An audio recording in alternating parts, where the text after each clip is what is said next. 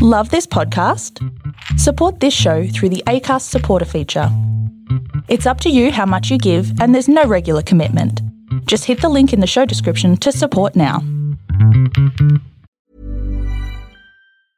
Mom deserves the best, and there's no better place to shop for Mother's Day than Whole Foods Market. They're your destination for unbeatable savings, from premium gifts to show-stopping flowers and irresistible desserts. Start by saving 33% with Prime on all body care and candles. Then get a 15-stem bunch of tulips for just $9.99 each with Prime. Round out Mom's menu with festive rosé, irresistible berry chantilly cake, and more special treats. Come celebrate Mother's Day at Whole Foods Market.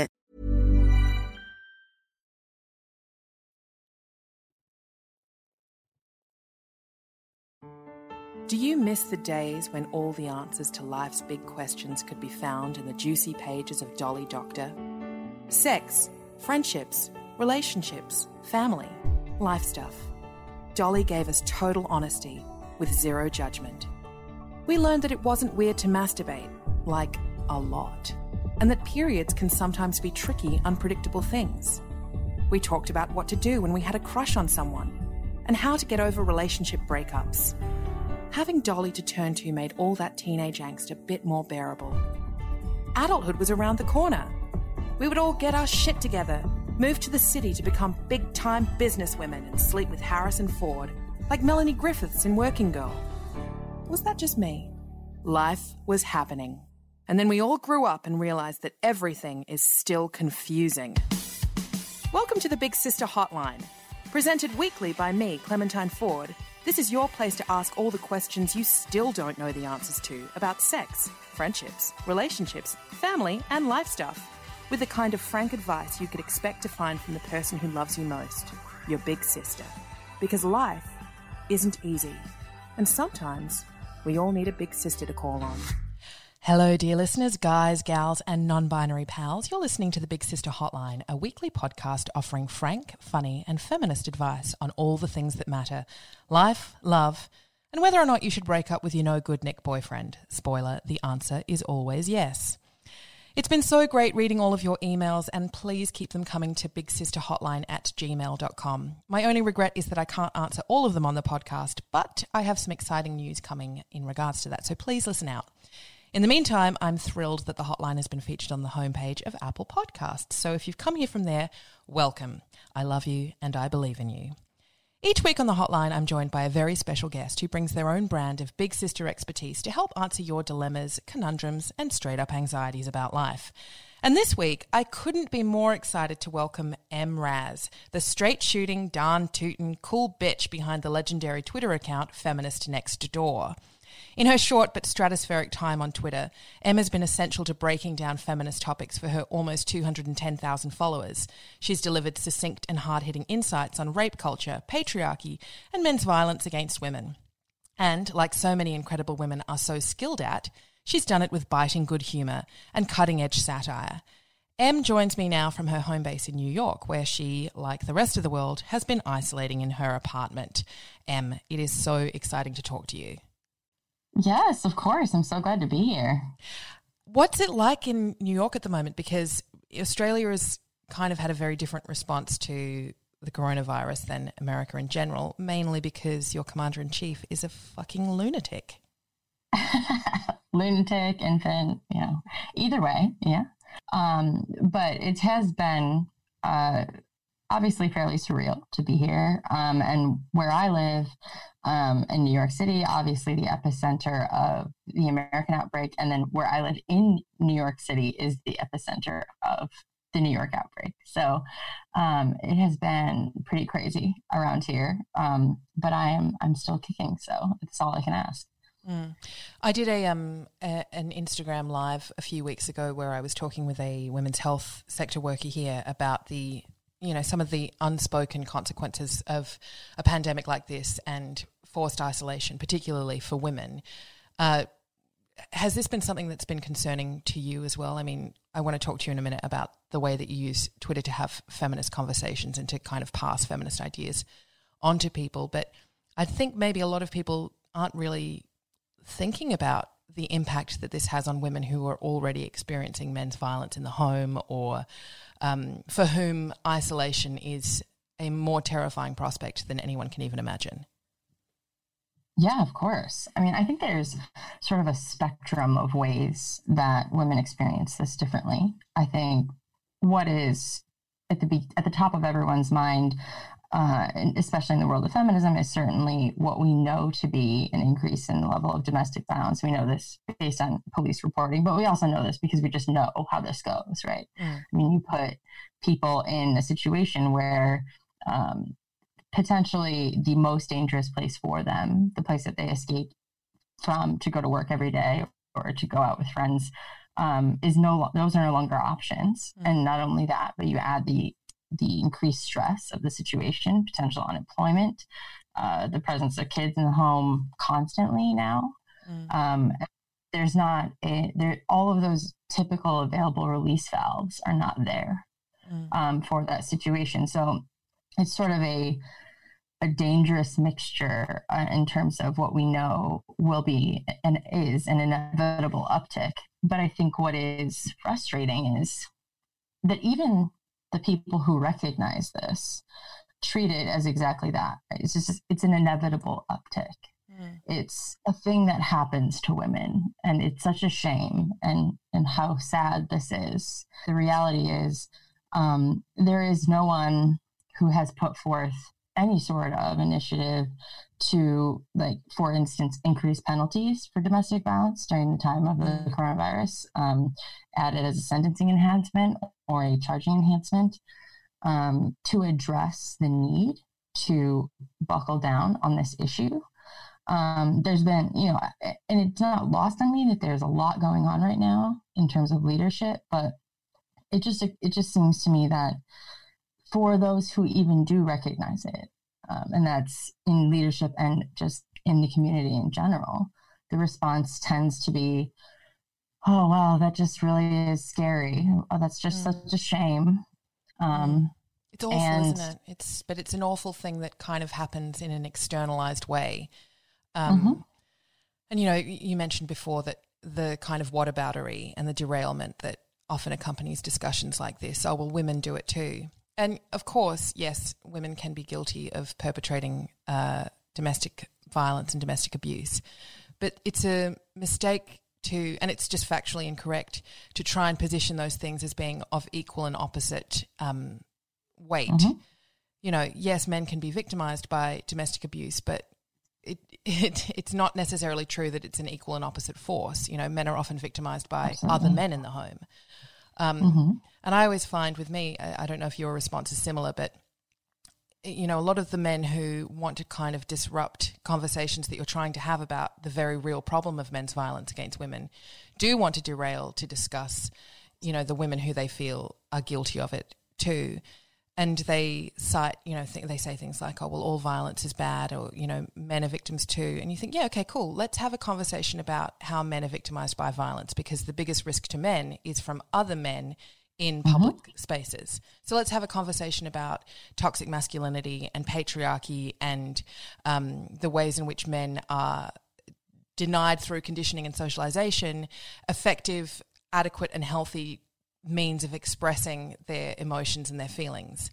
Let's have that conversation. Oh, no, no, no. They don't want to have that conversation, do they? I mean, I think the reality of the conversation too is that not only we're not only talking about physical force when we're talking about there is not equal and opposite reaction. I mean, we know it to be true in terms of, and by this I mean factually correct, that um, the level of violence that is perpetrated against women, and this is in some ways potentially because of biological size differences, and in other ways, very much um, based on the socialization toward violence, but it is significantly greater. I mean, you're talking about you know more than 50% of homicides mm. that occur uh, of women occur in the home by someone that they know um, and, are, and and and have a familial relationship with whether it's um, romantic or you know actually uh, direct line familial. So we know this to be true. We know that the statistics for men are something like uh, 10 to 12% in the other direction. Um, but more importantly, there's this, uh, in, in derailment settings, there's this um, need to ignore or to to overshadow what is a very real difference in a power dynamic. You know, there is absolutely a time where if if you are committing assault on your significant other and you're a woman and they are a man or you're two women or whatever, that is always wrong. That's a true statement. But the difference is that you are not doing so with the authority of your society. Mm um, you are not doing so with the full weight of all of the mechanisms that will protect you and all of the socialization that says that you are entitled at least to some degree of this. You know, people always say, well, everyone knows that, that domestic violence is bad. Well, I don't think everyone knows that because a lot of people are beating their wives and their girlfriends and their daughters. So, you know, there is absolutely an undertone in society that if you cause, if you are a woman and you do XYZ, you have brought this upon yourself, or if you stay, you have brought this upon yourself. There's always a level of culpability there for women that will never be there for male victims of domestic, domestic violence. And, and again, that's not a minimization, but it's just a fact.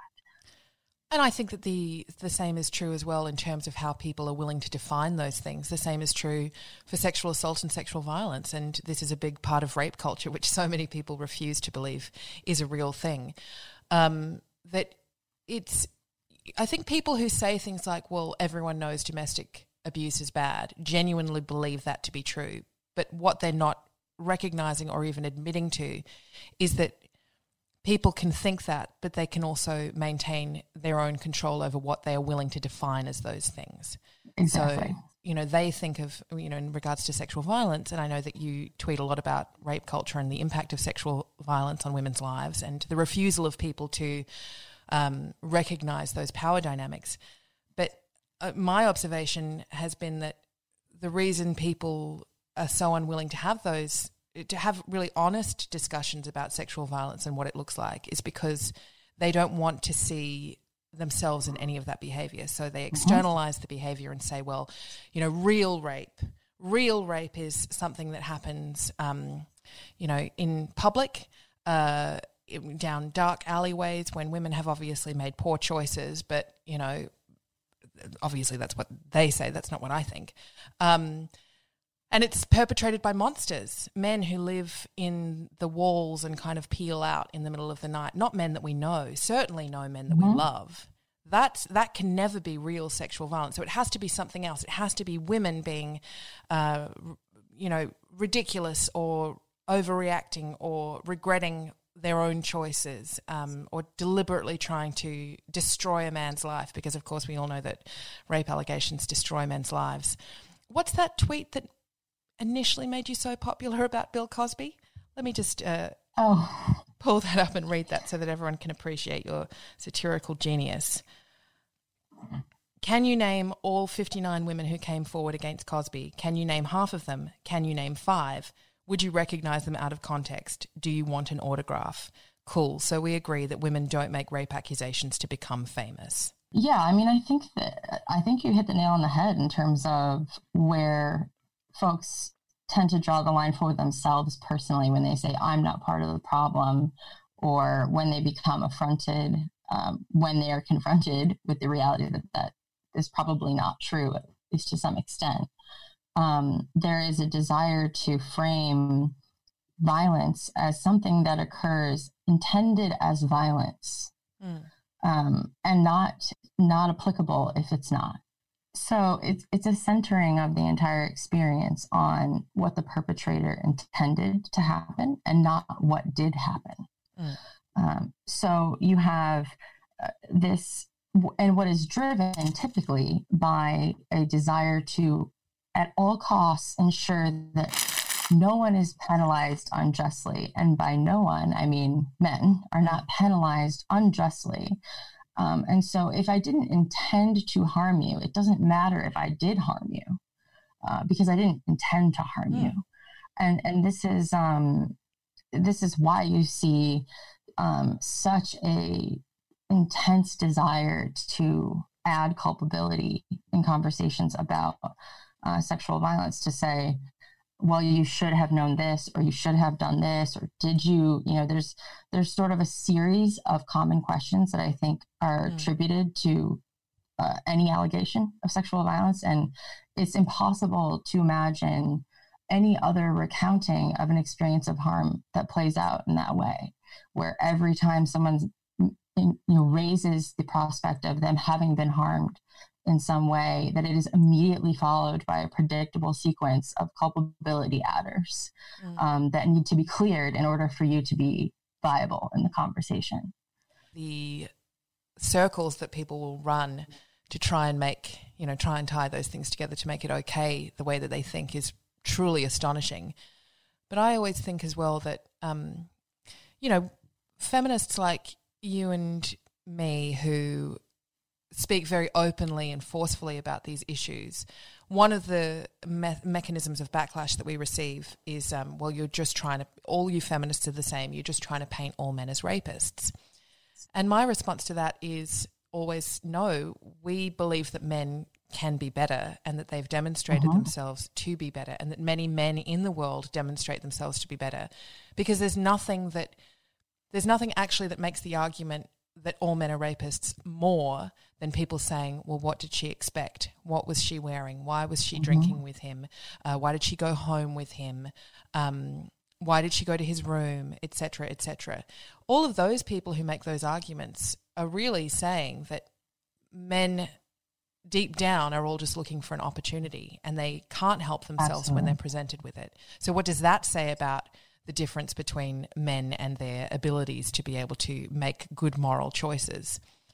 I also think that, um, you know, when Brock Turner, uh, when the Brock Turner uh, trial happened, and it seemed to me that even though he had his defenders, and there were people definitely who thought that, um, you know, who, who brought out the same kind of victim blaming rhetoric and, you know, stop stop forcing men to be accountable for their actions kind of nonsense. It seemed to me that it was unusual that so many people were publicly on the side of um, Chanel Miller, who's so incredibly brave and amazing and so graceful in her response. But after I thought about it for a bit, I realized, that, or my theory about that is that one of the reasons why people were so willing to uh, take um, take the correct position in that situation was not just because of her incredibly articulate and profoundly uh, persuasive piece that she wrote for BuzzFeed, the victim in- impact statement, sorry, that she published in BuzzFeed, but because there were two male witnesses to the crime who intervened. And I feel like that is key because when men, broadly speaking, are so used to seeing themselves centered in any kind of narrative. One of the reasons I think that they get so hostile when you're talking about rape culture and sexual violence is because if there's only a rapist in the story, they cannot help but believe that you're talking about them because they're so used to always being included in the story. And so that's why they say things like, well, why don't you talk about the good men who would never tolerate this? Because then they can identify with those good men. And in the circumstances uh, where, you know, with Brock Turner, the two Swedish bicyclists or two Swedish cyclists who came past presented a narrative for anyone watching where they could go, well, in that situation, I'd be the cyclist. That's why yeah. this isn't confronting to me because I feel like this is giving me an avenue in which I could I can imagine myself to be the hero. Absolutely. I mean, this is the difference between having a conversation about uh, you know slavery in the United States and having a conversation about the genocide of American Indians, right? Because if you're talking about a situation, and bear with me, this comparison makes sense. Trust me. Um, if you're talking about a situation where there was a, a section of society that said slavery was is wrong and they were helping slaves escape and there was an underground railroad. There's always these folks that would say well i would have been those mm. people. You can listen to the story of the abolitionists and say i would have been one of those people. I would have hosted folks in the underground railroad. I would have been on that on the right side of this argument. But the there are no people like that in the story of the genocide of American Indians. Everyone participated. No one saw it as wrong, and that continued to almost to the complete extermination of our indigenous population.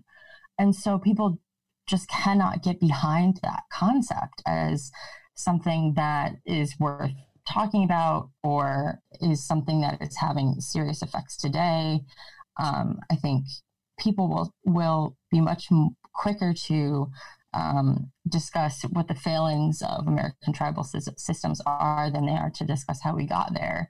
And so I agree completely that it's human nature to say, I want to find myself in the hero. And if there's no hero in this story, then you must just be saying that everyone is bad. Mm. And in some cases, everyone is kind of bad in the sense that either they're perpetrating or they're not speaking up. Mm. Um, maybe maybe for lack of, of information or knowledge or, or socialization or whatever.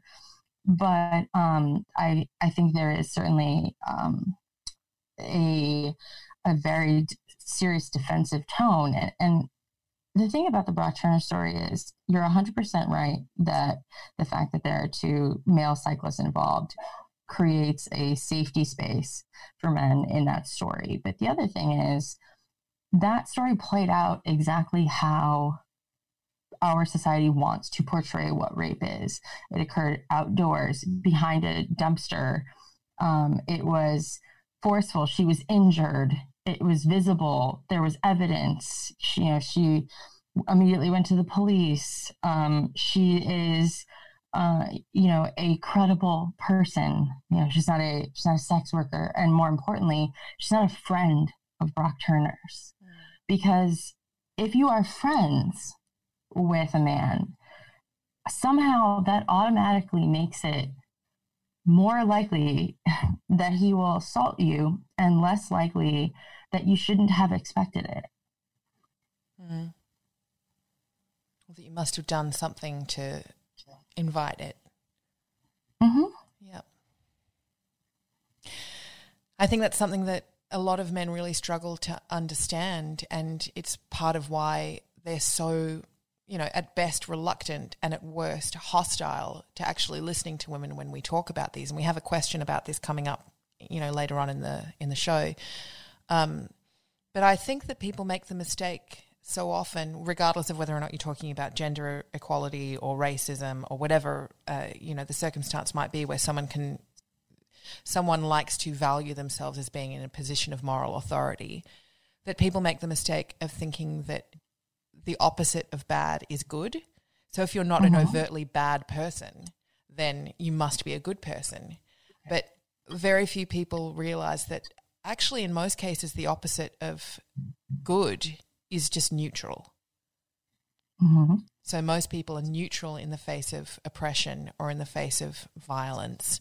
Um, certainly, a lot of men don't put themselves on the line to speak up about it in the way that women do. And I can't think of many men who experience the level of backlash that someone like you do on the internet for for you know getting out there every day and kind of rolling your sleeves up and scrabbling about in the muck. You know, when men speak about feminism, they're praised. They might get a, a little bit of backlash from men calling them white knights and cucks or whatever, but that's just patriarchy in action. But they're certainly not threatened in the same way that women are. I mean, I've always thought that it's really telling that if you're a conservative politician who's a man, you can it's a it's a vote winner for you to go out and talk about how much you love women and how much of a feminist you are. And it's definitely a vote yeah. killer and a boner killer if you're a woman who does the same.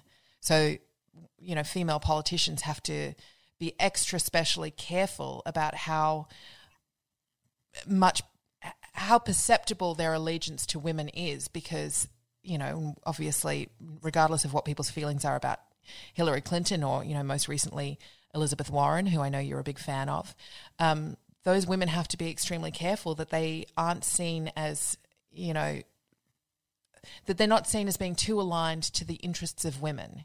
Whereas men, mm-hmm. it's just assumed can be aligned to the interests of men because the interests of men are, of course, the interests of humans. Yes, that's exactly it. Yeah. The, the, the idea is that the interests of men are the interests of society and the interests of women are special. Hmm. And you are already suspect as potentially having sympathies toward this set of interests that are deviating from the societal interest. Um, and so if you acknowledge, you know, your desire to uh, prioritize uh, women, what are characterized as women's issues, of course, which is funny in of itself. Um, if you want to prioritize some women's issues, um, you are bordering on traitorous, right? It's it's like saying I'm a Catholic first and an American second. You know, you can't say stuff like that in America. You can't say I'm a feminist first and an American second because people view those things as dichotomous. Mm. Um, and so, if you're a man who wants to prioritize some some women's issues, it's understood that you are being helpful, but not that you are being traitorous. Hmm. Um, well, because and that people, is, people always privately or even unconsciously recognize that they don't have to fear that men will betray them. As you say, you know, it's traitorous. They don't have to fear that men will make their issues secondary. Mm-hmm. But women, women, of course, represent women first, always, unless they, unless they do their dutiful part by putting their hand up and, you know, being the cool girl and aspiring to be the official woman in the room. Absolutely. To, to say, to, to be the woman who says, I, as a woman, don't think this is a problem. I've never and experienced so sexism in my life. I, I agree with you all. You know, I can say firsthand that this is not actually a real issue. Mm. Yeah, which then gives men license, so the men who for whom that is extremely important as well. Men gives them license to turn around, as again, I know that you would have had so much experience of this because I have, um, to turn around and say, Well, I've asked my wife and my sisters and my daughters, and they all think that feminism is nonsense, and none of them have experienced any oppression or discrimination at work. And, you know, my wife and I do everything equally around the house. And I always think I'd really love to talk to your wife about that. Right. Or, or what do you think the, like, let's try this a different way. Uh, based on simply based on your reaction here, um, what do you think would have happened in the conversation if they had given you a different answer? Yeah. And do you think that that potentially creates an incentive for them to not give you that answer or even to not want to have that answer, to genuinely not want to have that answer? Yeah, I mean, I think that it's it's certainly true that the way that men and women navigate patriarchy is very different, and men have a lot to fear from patriarchy, but the ways in which they'll be punished by it for not conforming are also different to the ways that women will. So women make choices and decisions um, in terms of how they minimize harm to themselves, and they may not even be consciously aware of what those choices are, but those choices are definitely in play. Absolutely. Anyway. Mm-hmm on that note, let's get to some questions from our beautiful little sister listeners.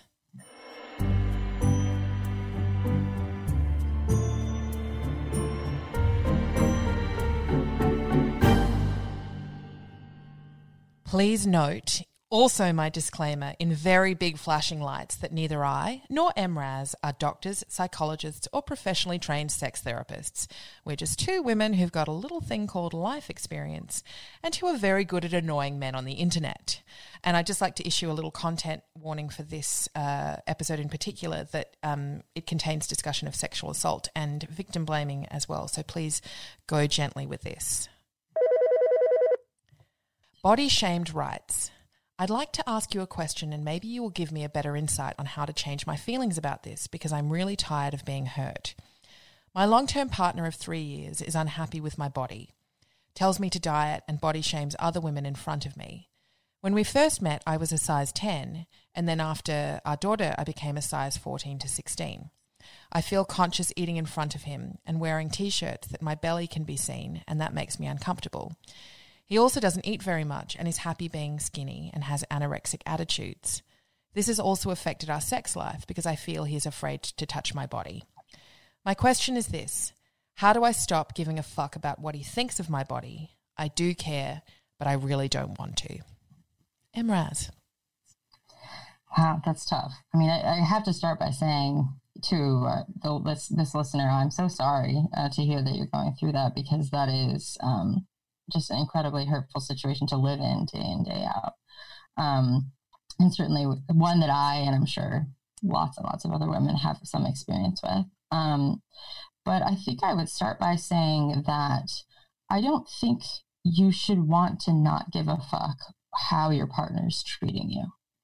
Um, because that's what this is about, right? I mean, this isn't about whether you care what you look like or should care what you look like. This is about the way that your partner's treating you as a, as another human being, a human being that they're in a relationship with.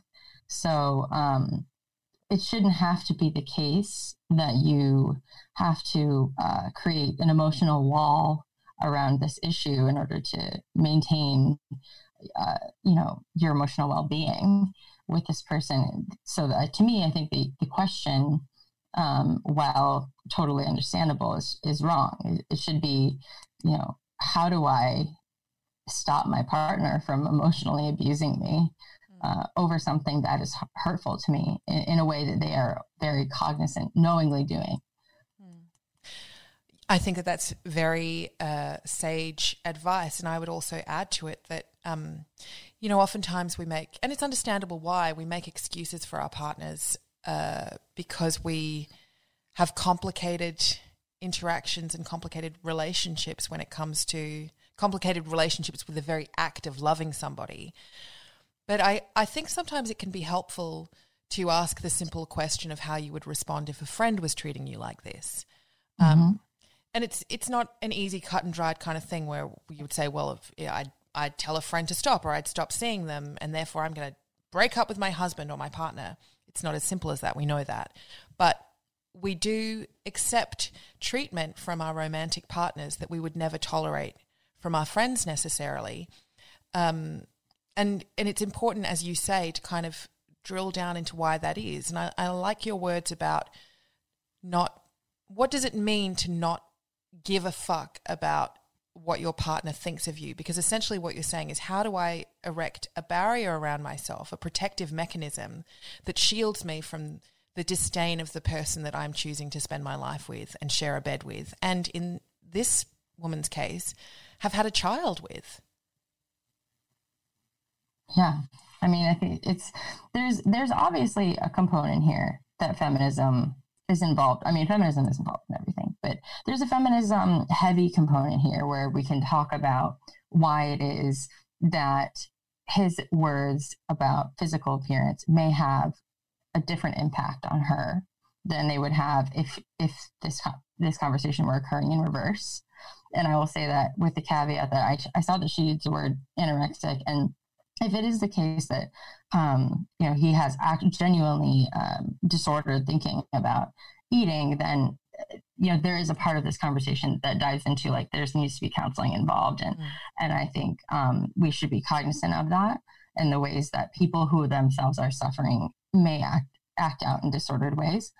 But I think in this case, there this is something that is in most cases chosen specifically because of its impact on women. Hmm. So, it, you know, women are much less likely to be accepted if they don't suit the cultural norms of what is acceptable for appearance than men are you know, men might be carefree or an academic or, um, you know, just generally forgettable looking. And no one really seems to have an issue with that. But uh, the appearance that you have as a woman is always part of your value as an individual. You know, you could be, you know, for instance, in my experience, you can be really, really good at your job professionally um, and just an absolute ace um, but if you are not good looking or not well dressed or not well put together, the effect that that has on people's perception of how good you are at your job mm. is meaningful. You have to um, ha- you have to look like a successful woman. You have to look like you are succeeding at being a woman and at your role. Um, and so, in this case, when you have someone who is closest to you demeaning you, one, in a way that they know has a significant impact on you, but two, is essentially saying, not only are you less valuable to me because I don't like the way you look, you are also less valuable in general. Mm. And so this is why we see this as, as something part of domestic violence where, you know, there's very often a component of no one else wants you, you aren't pretty, you're fortunate to be with me, because it's not just about um, taking a snipe from the from his individual perspective, it's taking a snipe at how valuable you are to the world. Yeah, I really appreciate you pointing out that in this particular situation, there seems like there is something else going on in terms of his own uh, perception of his body and his own disordered thinking around it. And I agree that um, counselling is is a uh, an immediate and obvious first step. But as you say, this is also something that's completely gendered. And you know this this woman is not the only woman who has gone through the experience, particularly uh, you know either of her body changing in a relationship or her body changing particularly after childbirth, and then being met with um, the derision and shaming of her partner who uh, is conforming to patriarchal expectations that she get her body back in shape um, so that she can continue to flatter him with her existence. And I think that that's what a lot of it comes down to is that, as you correctly point out, I mean, fat phobia is a, prob- a problem for all people. Obviously, fat men experience uh, discrimination as well. But I would argue that fat men experience that discrimination in ways that are some sometimes subtly and sometimes overtly different to the way that fat women experience that discrimination because there's so many more there's so many extra layers that are going on with women. And one of them is the expectation that women exist to decorate the world as a means of making men feel more powerful. Uh, I, and I, I say that because in my own experience with my own family um, and it's complicated because a lot of times you can say, well, I love these people, but they have certain expectations of what women should look like. And it, you know, if they're things that you've grown up with, they're very, very difficult to let go of and to unpack. And to the extent that sometimes I think almost impossible. And one of those is that um, the thing that women can do for men to make those men feel good about themselves is to be beautiful and pretty in a way that signal, signals to other men watching that they are powerful enough to be surrounded by such beauty. Yes. Mm-hmm. Yeah, I mean, I think patriarchy teaches both men and women you know, important lessons. I say important in terms for survival, mm-hmm. um, but you know, it teaches women that what is most important is that you are pleasing to men and it teaches men that what is most important is that women want to be pleasing to them.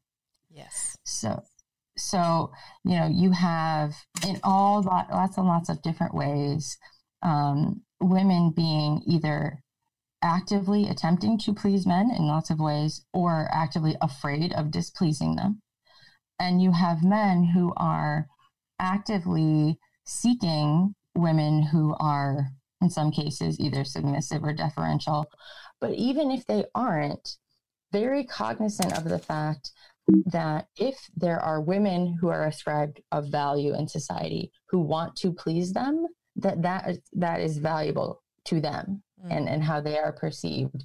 Whereas uh, wanting a man wanting to please another man is actually viewed in the complete reverse.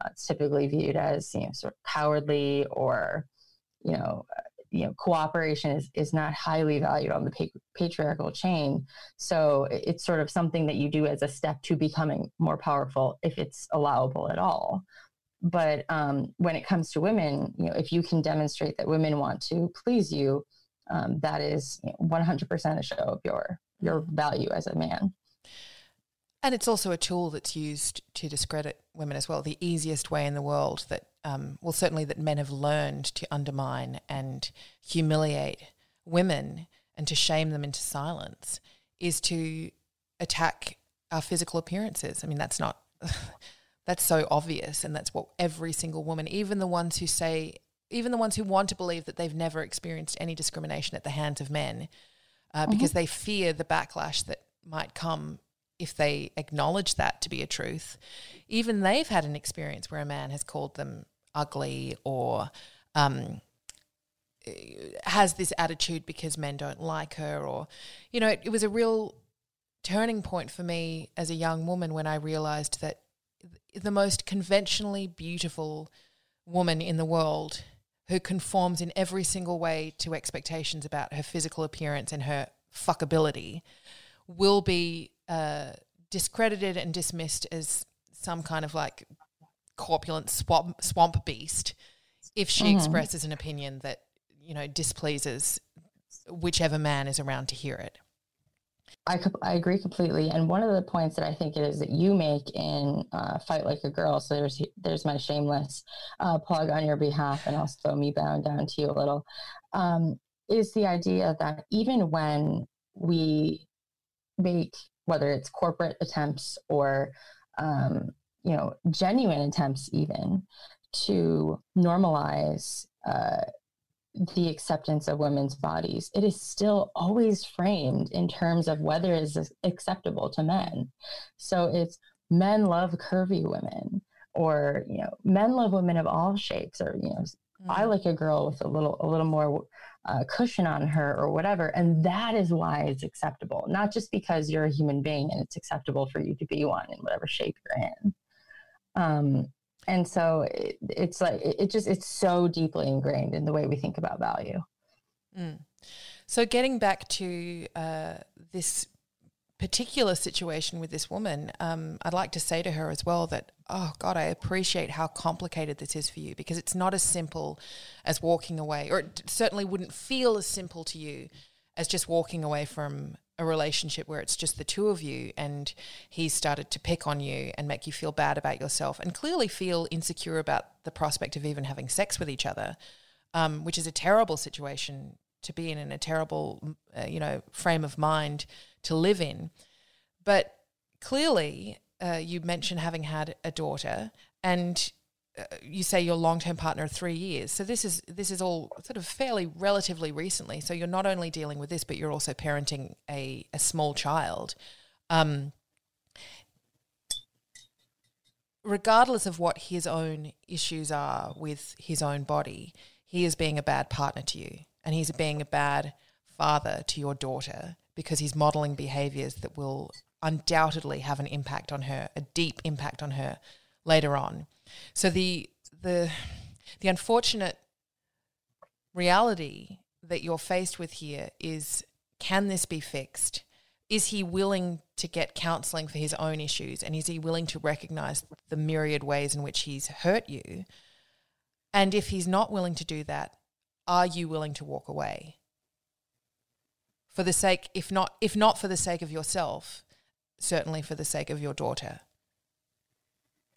Yeah, I, I agree completely. And I think um, it is very much the way that we think about how important it is to be physically attractive as women that makes this feel like an issue that's different from any other issue in a relationship.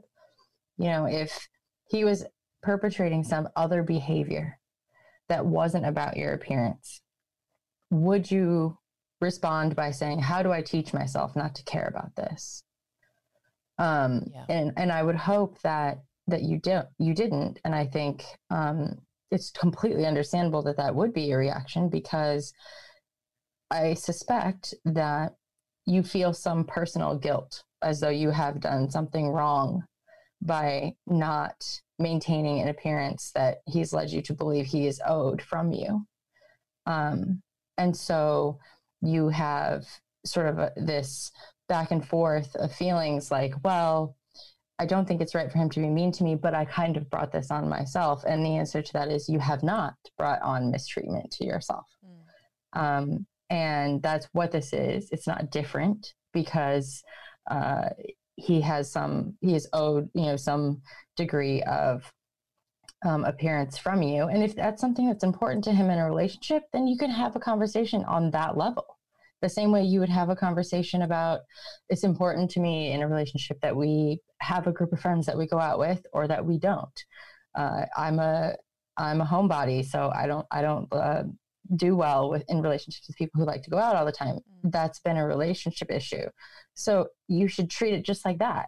You know, if, if it's an issue for him, fine, have the conversation, but it's not different because it's appearance and you're not guilty of anything. Perfectly said. Um, the final thing I would end on for you is to remind yourself that you're allowed softness and you're allowed to be cared for, particularly in this vulnerable period of time. You've just had a baby, and that does have an impact on your body. And I would hate for you to be out there thinking that, as M says, that somehow you've let the side down or you've let him down when what you need more than anything right now is care and support and tenderness. And I would say that to any woman listening, particularly any who's in this situation, that you know, to to shame a woman, particularly after she's had a baby, is a specific and fucked form of abuse and bullying. And question if this is the kind of person who you want to be giving your life to.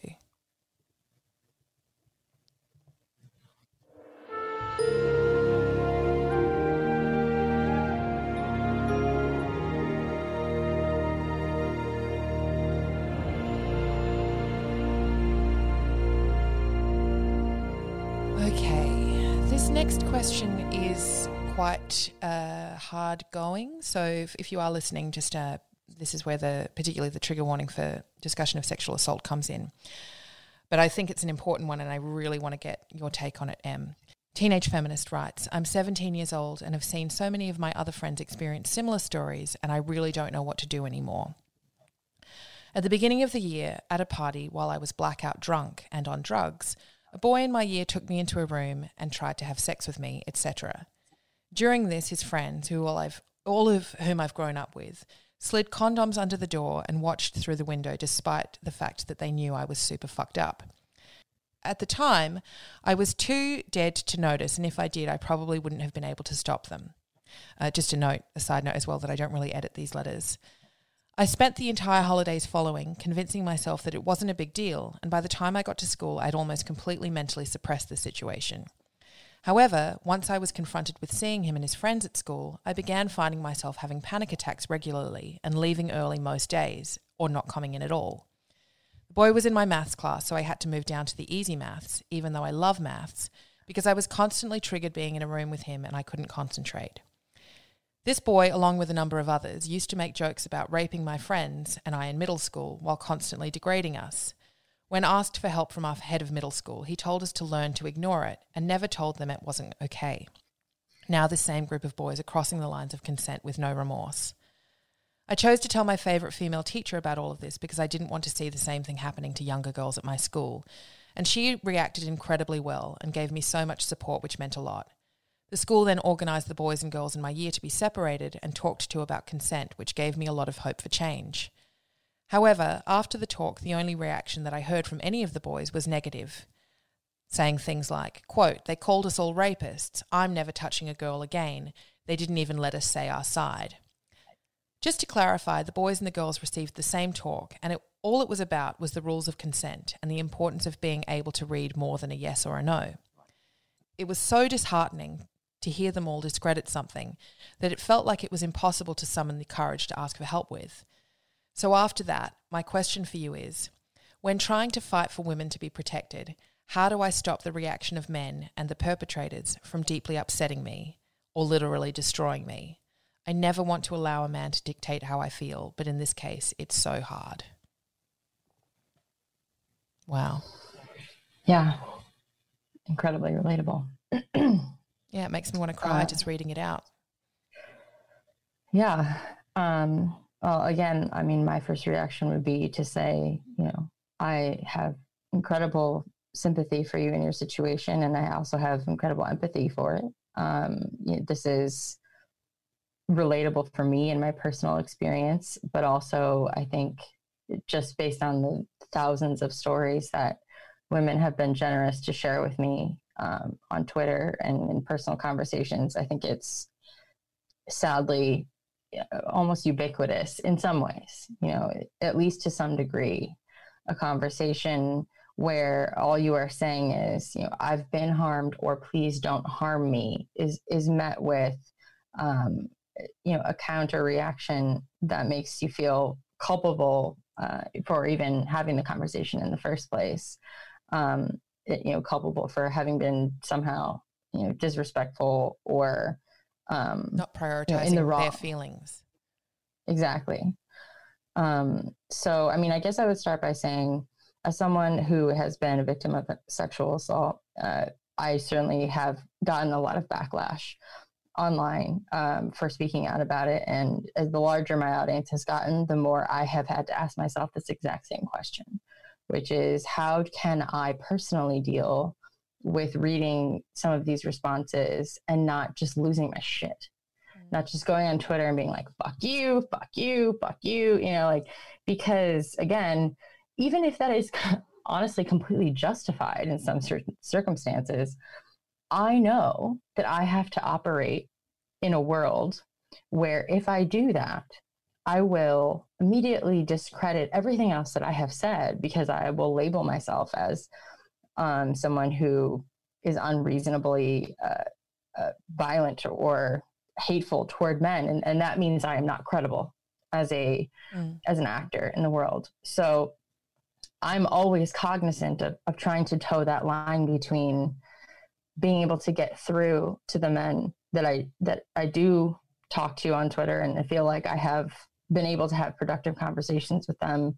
And by the way, I have received a lot of really good feedback, positive feedback from from men who do care, um, and not try to like, and not just absolutely break down sometimes from the things that people say, and to feel as though I'm I'm never going to get anything except for just absolutely um, annihilated by the things that they're saying. So uh, I say that mostly because what's important is that there is a way to move past it.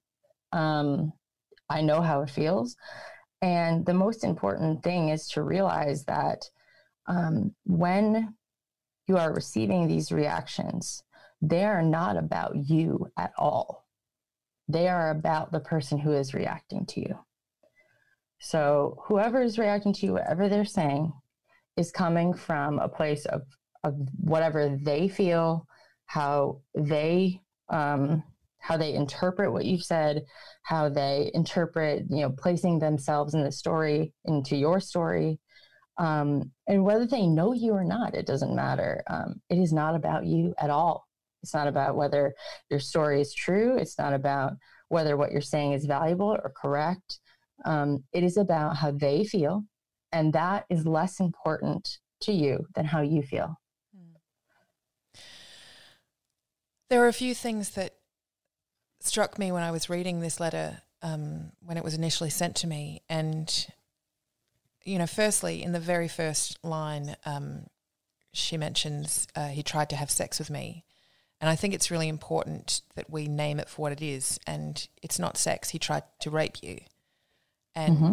you know, this kind of goes back to what we were talking about earlier about the ways in which um, men, men in particular, but the ways in which society makes this so easy for us to sanitize the language around sexual assault so that we never have to confront and deal with the fact that the majority of it, the absolute vast majority of it, is perpetrated not only by men and boys who we know, but also by men and boys who have standing in their communities, who are loved by people, and who have a multifaceted personality that means that some of the things they do are perceived as good and loving and kind.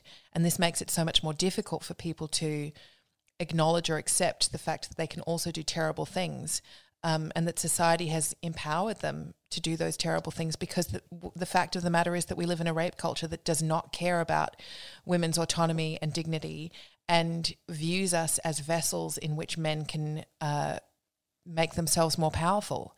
Um, so that was the initial thing that struck me. And also, I wanted to, to kind of touch on the fact that um, you wrote that you quit maths, a subject that you love because you couldn't deal with um, being in the same room as him. And this is something that so many women, so many women, countless, countless women, you couldn't even count the number of women who've left things that they loved doing because they mm-hmm. were they were reminded that they didn't matter in those spaces, that what had been done to them and what they represented to the men around them was less than human.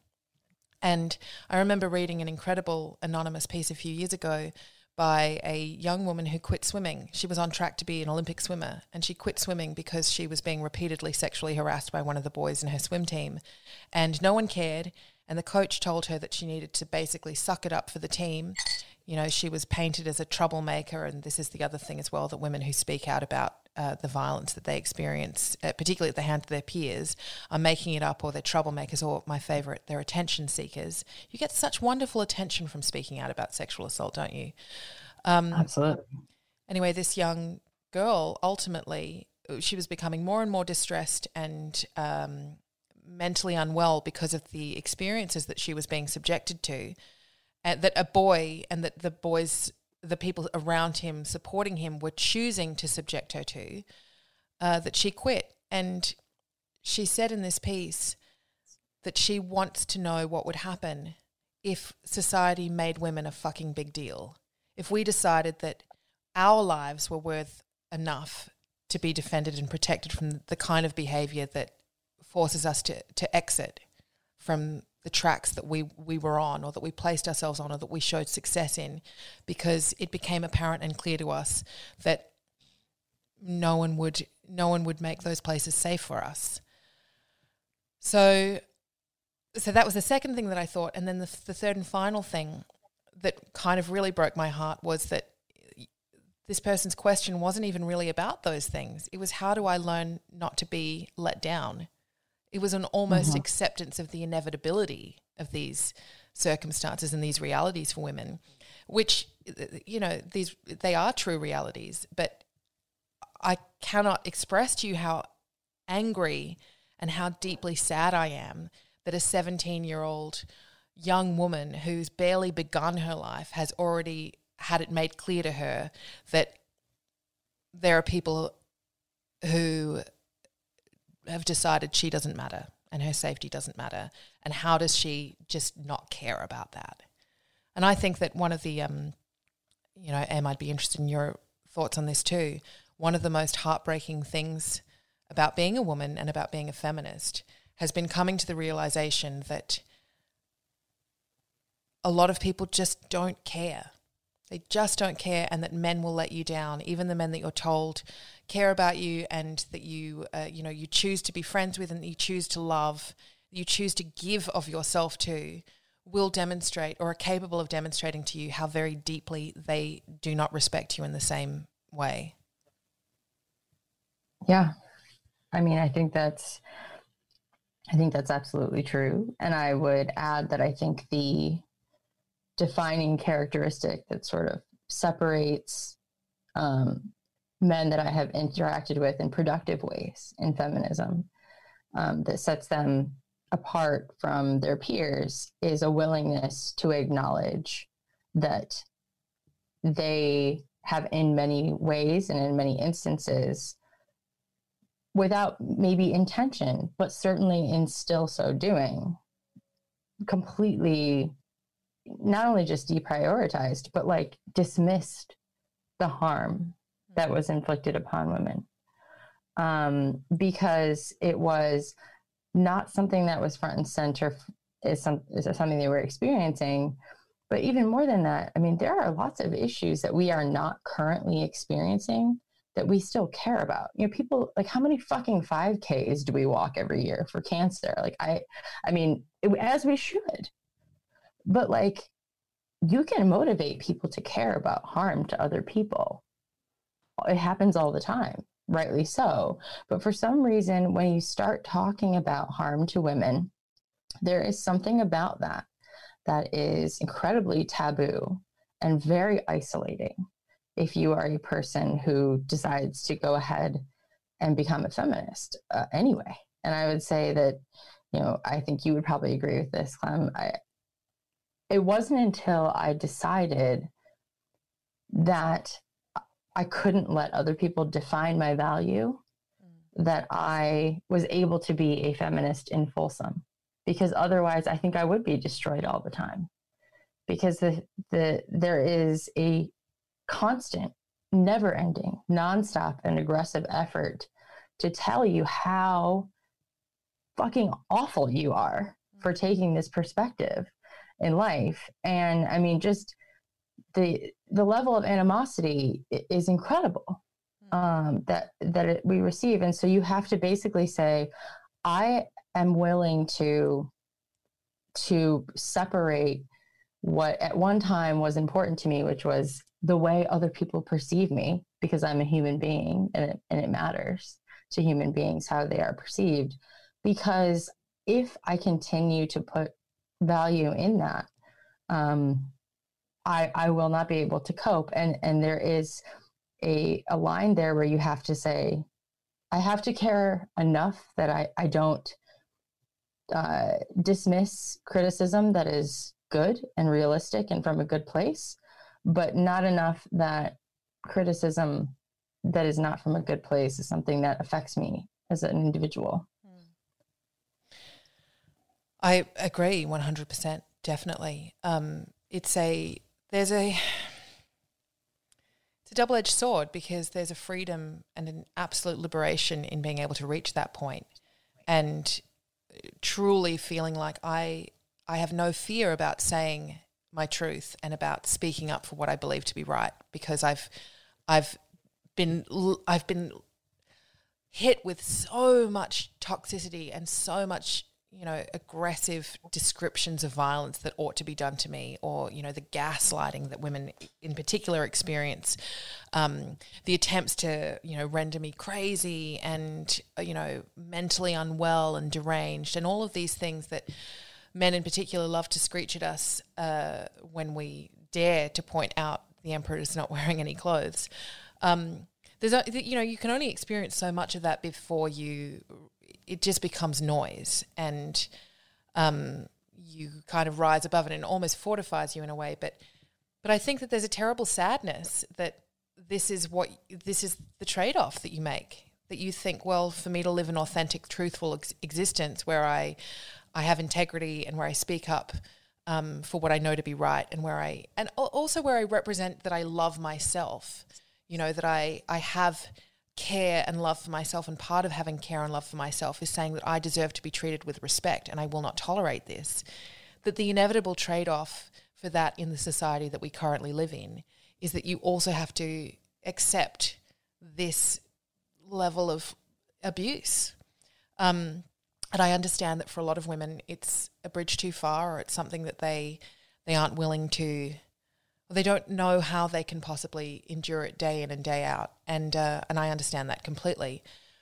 One of the things that I would say that has made a huge difference for me, and again, I think that you'd probably agree with this as well, is in speaking out and in becoming that kind of person who is unafraid, you are able to not only galvanize women around you, but you're really able to join forces with them. And mm-hmm patriarchy thrives and survives in part because it has always taught men the benefit of brotherhood and it's always taught women that they need to divide themselves. So we've been kept away from each other, which again sort of goes back to a little bit of what we were talking about in regards of uh, in regards to p- female politicians that we've always been encouraged to um, reassure everyone around us that we don't you know, we're not in some kind of secret coven, you know, some cabal of women that are really just uh, um, working together to, you know, collude and destroy the opportunities for the men. It's always been completely acceptable for men to work together. Um, it's the baseline. It's it's not even a thing of like no one would even consciously say, oh well, men are consciously working together because it's just assumed that that's the correct course of action. But women who mm-hmm. work together, or even just collaborate in a in a collegiate sense or uh, you know operate in a space that says well you know like occasionally we might need to have a women's only space so that we can just talk to each other is seen as somehow being aggressive and violent and we're excluding men from whatever trickery we might be up to. It's suspicious. So that's right. Well it's, it's it's either aggressive and violent or it's frivolous. Yeah exactly Exactly. Well, and that's the other thing as well is that we're taught to aspire to all of these ways of looking and being, but when we express enjoyment of them, we're also frivolous and ridiculous. Um, so I think that in in terms of this person's question, um, acknowledging the heartbreak of that realization is is important. Um, there's no easy answer to it either. In fact, with so many of the questions that get submitted to this podcast, there's never an easy answer, and, and a lot of times you know, navigating that is uh, is difficult. But one of the things that makes it so much easier to bear is the realization that there are women there waiting for you, and part of transitioning into being that fulsome public you know, publicly unafraid feminist that you were talking about is that it signals to other women that they can join you and and it breaks down a lot of that division that we've been so conditioned into growing up you know the suspicions that we've had of other women or the fear that we've had of aligning ourselves too strongly with them. And for me having a strong and solid group of women around me has always made dealing with the inevitable disappointment of men and their um, lack of support from women to be much easier to bear. Yeah i mean I think it is completely true that one of the main ways that we have been taught to uh, keep ourselves isolated and keep our feelings uh, as a almost indef- uh, undefeatable obstacle is that we are taught that sharing them with one another is either traitorous or overblown or silly or overly emotional.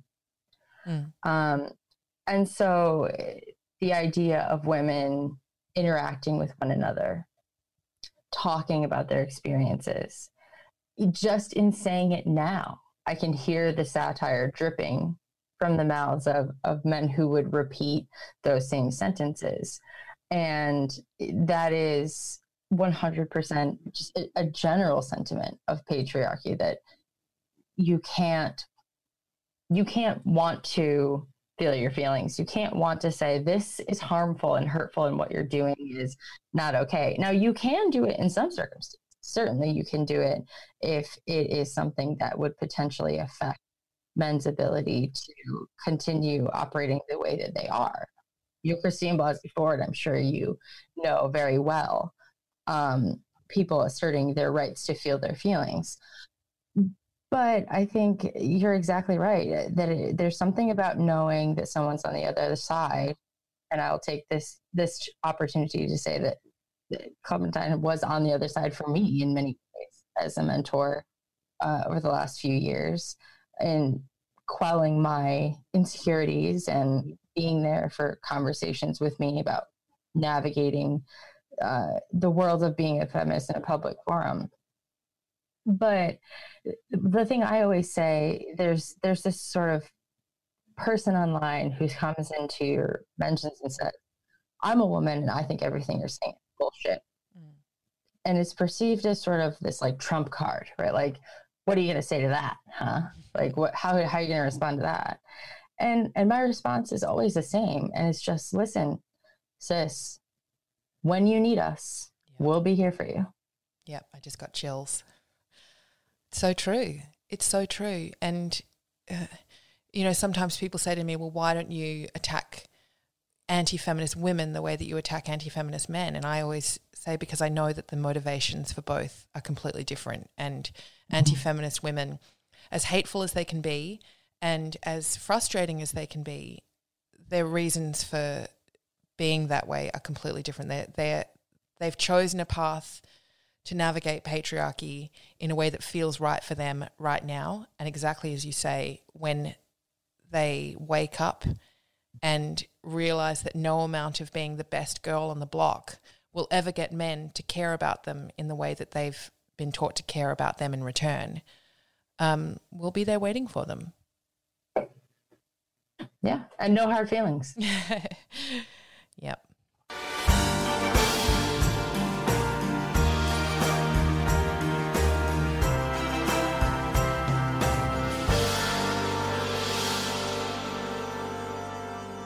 You've been listening to the Big Sister Hotline, a weekly advice podcast that delivers no nonsense words with love from the kind of people you know have your back, your big sisters. You can find us on Apple Podcasts, Spotify, Podchaser, Google Podcasts, and everywhere else you look for great content. And you can also listen to all the back episodes. Please, if you like it, then consider rating and reviewing it because it definitely helps. And you can send your questions to bigsisterhotline at gmail.com or contact me directly on Instagram at clementine underscore Ford. And if you have enjoyed the podcast and you would like to support the ongoing making of it, you can also go to my Patreon, which is just uh, forward slash Clementine Ford. Emraz, you are brilliant and uh, fiery. And I had so many synapses going off in my brain listening to you then. And I really appreciate the, the time that you've taken to spend with me and the listeners today. And I know that so many of them are going to be like furiously writing notes and re-listening to this to get down all of the genius of the things that you've said and what i want to know is when are you writing a fucking book uh, you know, I, I, will say I, my my answer is often uh, that when I feel as though something I say is new or original, um, I think I'll put it into a book. But um, for the moment, I'm just trying to condense the work of people like you and and a million other feminists out there who have been putting up the good fight uh, for centuries now and making it accessible for everyone in in bite sizes. Well, if people do want to join your particular branch of the club, and they absolutely should, they can join your ever expanding group of followers on Twitter um, at MRAZ, E M R A Z Z, um, or ZZ for American listeners. And uh, they can uh, have all of those wonderful nuggets succinctly distilled into bite sized tweets for them to go, yes, yes, see, this is what I meant. Em, I think you're so fabulous, and I'm so glad that we connected um, just a few years ago now, and that we can be in the feminist club together because it really fucking helps having incredibly smart women like you um, out there in a way that reminds women like me that we're all in this together and that we can make a difference if we just keep trying, just keep swimming. Absolutely. I mean, I think uh, it goes without saying that, uh, that friendships like the one that we have are totally invaluable to me and and I will add as my shameless plug to anyone who's listening because they follow me on Twitter. Um, please, please read "Fight Like a Girl" and "Boys Will Be Boys" by Clementine Ford. They are amazing, and you will read a lot of me in them because it comes from her. You're amazing. I love you, and thank you so much for that. Because I would also love your listeners, uh, your followers, to buy my book. I'm a writer. Um, you've been listening to the Big Sister Hotline. Remember, there's no topic too thorny and no question too weird for the Big Sister Hotline. We're here for all the questions you don't want to ask your therapist, especially now that it has to be over Zoom. So contact us instead. The Big Sister Hotline. The phone lines are open. Hey, it's Paige DeSorbo from Giggly Squad. High quality fashion without the price tag. Say hello to Quince. I'm snagging high-end essentials like cozy cashmere sweaters, sleek leather jackets, fine jewelry, and so much more. With Quince being 50 to 80% less than similar brands. And they partner with factories that prioritize safe, ethical, and responsible manufacturing. I love that. Luxury quality within reach. Go to quince.com slash style to get free shipping and 365 day returns on your next order. Quince.com slash style.